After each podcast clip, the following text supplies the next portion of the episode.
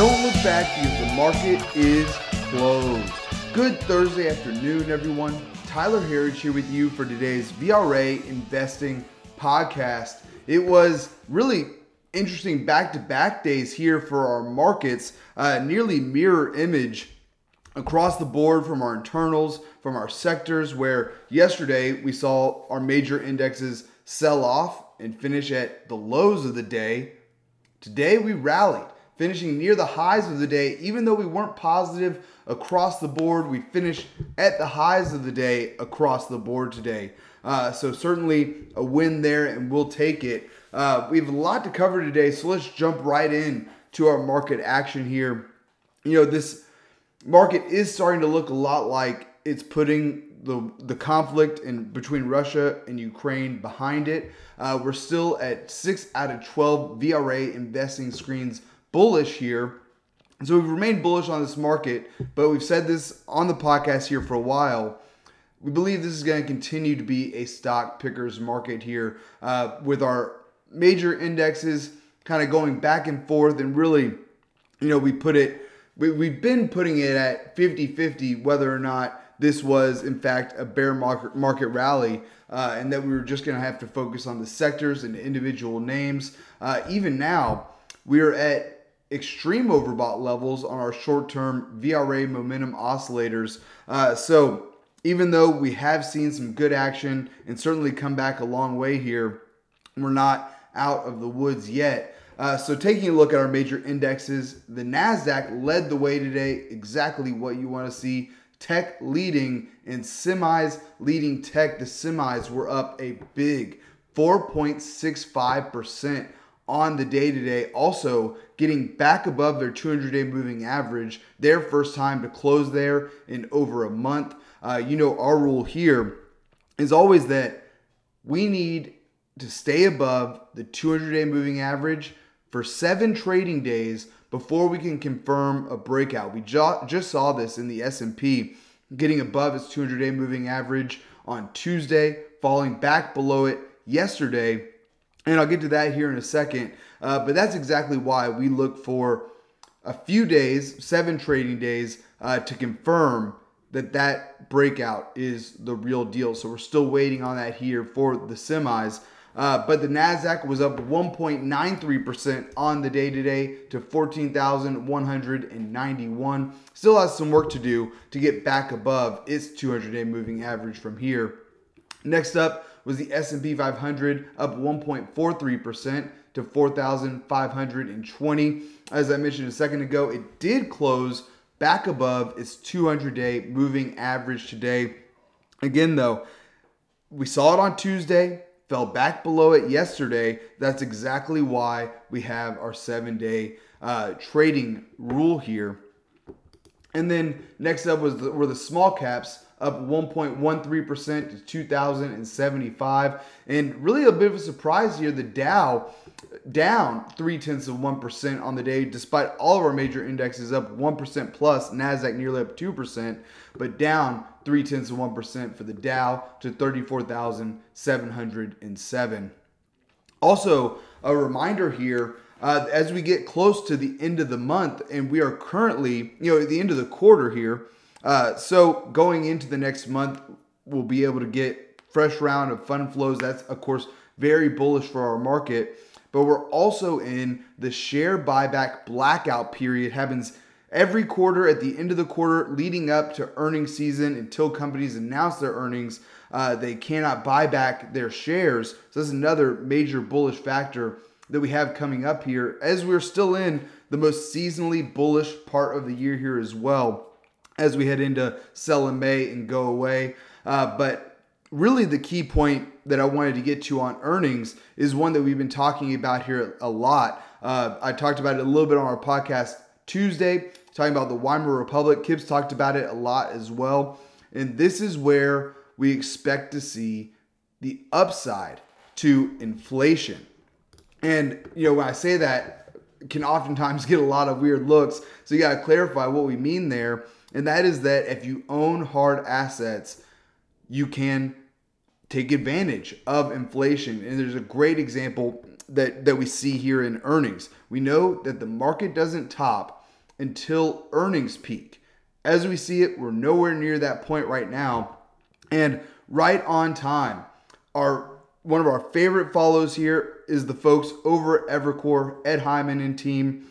Uh, and they put out comments saying the exact same thing yesterday uh, about inflation and its impact on earnings, saying that if companies have strong pricing power and we get nominal GDP growth running at 8 to 10% a year, then corporate earnings per share should have some tailwinds. That's exactly what we've been saying here. And you won't see many people talking about this at all, especially not in the financial mainstream media.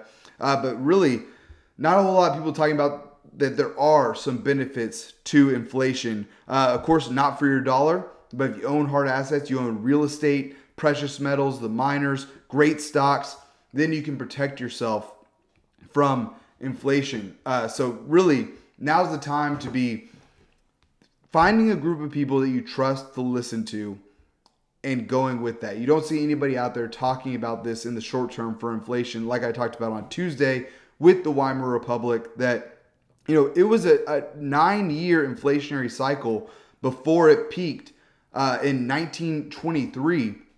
And really, it was just that last year when things started to implode. Before that, real estate values were on the rise, precious metals were on the rise, companies had record level earnings as well. Uh, and I, I have to go back and double check that it was record level at the time, but with inflation that high in the Weimar Republic, uh, that's that's about right there in what my research has shown as well. All right, so taking a look now at our internals on the day to day, also here pretty much a mirror image of what we saw yesterday, where we had negative internals, but today Positive internals, exactly the opposite to the upside. Advancing stocks beating out declining stocks on both the NYSE and the NASDAQ, roughly two to one positive, or just under two to one positive for both there. Or I'll say under two to one for NYSE, just over two to one looks like for the NASDAQ as I'm getting a final read here.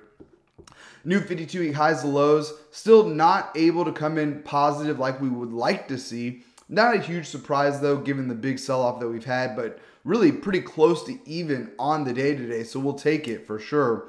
And lastly, here, volume coming in almost three to one positive for the NYSE and just about right at just under three to one positive for the NASDAQ here as well. Looking at our sectors on the day today, strong day today. All 11 S&P 500 sectors finish higher on the day. No surprise here. Tech leading the way. Exactly again what you want to see followed there by materials, communication services, and healthcare. Uh, our one laggard on the day, if you want to call it that, was actually energy. Uh, was negative for a big part of the day. Really flat though, not strongly negative. Uh, but what's good to see here is that we did have oil lower on the day today, which I'll get to here in a second. But to see energy companies finishing flat to positive on the day today, we see that as an important tell from this group. A tell that tells us that this group wants to keep moving higher, much like when you see gold lower on the day and precious metals companies finishing higher. That's the sign of a bull market in that group. We've talked about that here a lot on the precious metals side, and now we're seeing it here in energy as well. And on that note, let's take a look at our VRA commodity watch on the day today. Uh, one refresh here. Gold up on the day by 1.25% to 1,961 an ounce. Uh, as I've been talking about here, this is a group that we remain hyper bullish on here. Both precious metals and the miners. Uh, we put out a blog post about it today detailing all of the reasons why we like this group. So if you want to check that out, go to kipherriage.com. We got another update out this afternoon diving a little bit further into the details there. Uh, so come and join us at VRAinsider.com to see exactly what we're talking about. But if you go look at the blog post and take a look at those charts, we believe that the move higher that we're looking for here in both precious metals and the miners is going to be similar to what we saw from 2003 to 2011, where both gold and the miners went on a tear. Uh, gold went from $375 an ounce roughly in 2003 to $1,923 an ounce at the peak of 2011. And one of the reasons why we see this as such an, a similar environment is at the time, the Fed was getting ready to raise rates and was raising rates. So, as you'll see from those charts, gold loves a rising rate environment. And we've just entered a new Fed rate hike cycle. They said they're going to be raising a quarter of a, a, quarter of a basis point every meeting from now until the end of the year at least. Uh, and Jay Powell, you know, of course, I believe it was last week or early this week where he said uh, that they that a half a half a point hike is not off the table either. So GDX was down on the day today, but we're right at 52 week highs right now. Uh, this group is not overbought on our short term VRA momentum oscillators. A little bit more overbought on some of our longer term ones, but not in the not really in the overbought category, I, I should say there. Uh, so again, we remain extremely bullish on it. And then also one other chart that we put up there was taking a look at the relative strength of gold miners versus the S&P 500. Go take a look at that chart because you'll really get a visual of just how cheap this group is. Uh, we've had some good runs in the miners for the last couple of years, but really it shows just how unloved this group has been compared to our broad markets. Just incredibly unloved. And these companies have taken that and, you know, good gold prices since coronavirus insanity started uh, these companies have really become efficient, strong balance sheets. Uh, and as we see the price of gold continuing to rise, those are only going to improve. Uh, so, strong balance sheets, strong earnings going to continue to improve here. We remain extremely bullish on this group. And next up, silver up even bigger on the day today, up 2.62% to $25.84 an ounce. Copper now down on the day by 1.13% to $4.72 an ounce. And then oil, as I mentioned earlier, was down on the day, now down by 3% to $111 an ounce. And a lot of the speculation there for the price today was that uh, Europe will not be boycotting, at least not yet, Russian oil and gas imports. Uh, so, you know, that's a pretty big headline for oil, but overall, we still see the price of oil on the rise. Uh, seeing a lot of price targets from others out there for $150 a barrel, some as high as $200 a barrel. Uh, they're a little late to the party, though. We, we were calling for $100 barrel oil as soon as Biden was going to be inaugurated for the simple reason that they want oil and gas prices higher to make the Green New Deal a viable option. Uh, you know, so many news stories being floated now. I, I tweeted about this a few weeks back. As gas prices were on the rise, inflation was on the rise, that the Democratic Party was going to start floating ideas of stimulus checks to fight, fight inflation. Another key aspect of what we're looking at, what we've been calling the big bribe here. And I said to look for massive spending packages to be floated by Dems, likely loaded with stimulus checks and of course, tied to midterm elections. You can hear them now. If you vote for me, I will pass the stimulus bill and put money into your pocket. Doesn't matter where that money comes from, we just give it to you. They don't want you to know where it comes from. But just today, seeing reports that three Dems have put forth a proposal that would give every American, doesn't matter if you drive an electric vehicle, if you take the bus or use urban transportation like subways, every American would get $100 a month to help offset, surprise, surprise, rising inflation. So we're going to fight inflation by giving everyone more money. Uh, that just makes sense, right? Printing more money doesn't cause inflation, according to Nancy Pelosi and the rest of the politicians in DC. Uh, but we all know that's exactly what got us into this mess. Massive spending packages for the past few years uh, massive devaluation of the US dollar. Of course, politicians like to blame it on corporate greed or the war in Russia because it can never be their fault, right? Um, or they'll blame it on US citizens, of course.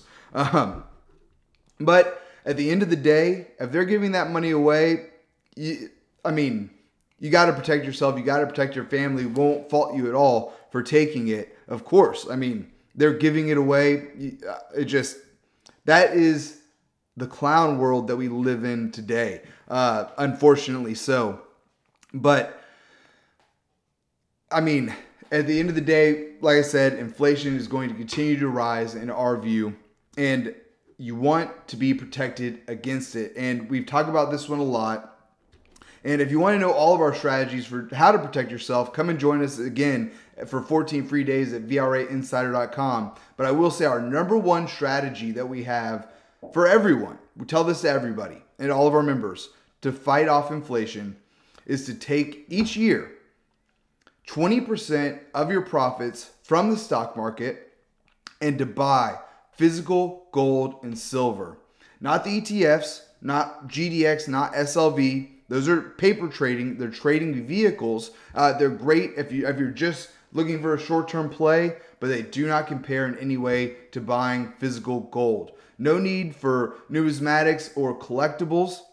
We just want pure gold and silver that would value as near as possible to meltdown values. Uh, that is our number one, most basic strategy that we recommend to help fight against inflation at this point. Uh, finally, for today, Bitcoin now also higher on the day by 3.89% to 43,871. Folks, that's all that we have time for here today. Please be sure to subscribe to receive our VRA podcast every day at the market close. You can sign up at VRAinsider.com. Click the podcast link at the top, and we'd love to have you with us. Thanks again for tuning in. Until next time, we'll see you back here tomorrow for the close.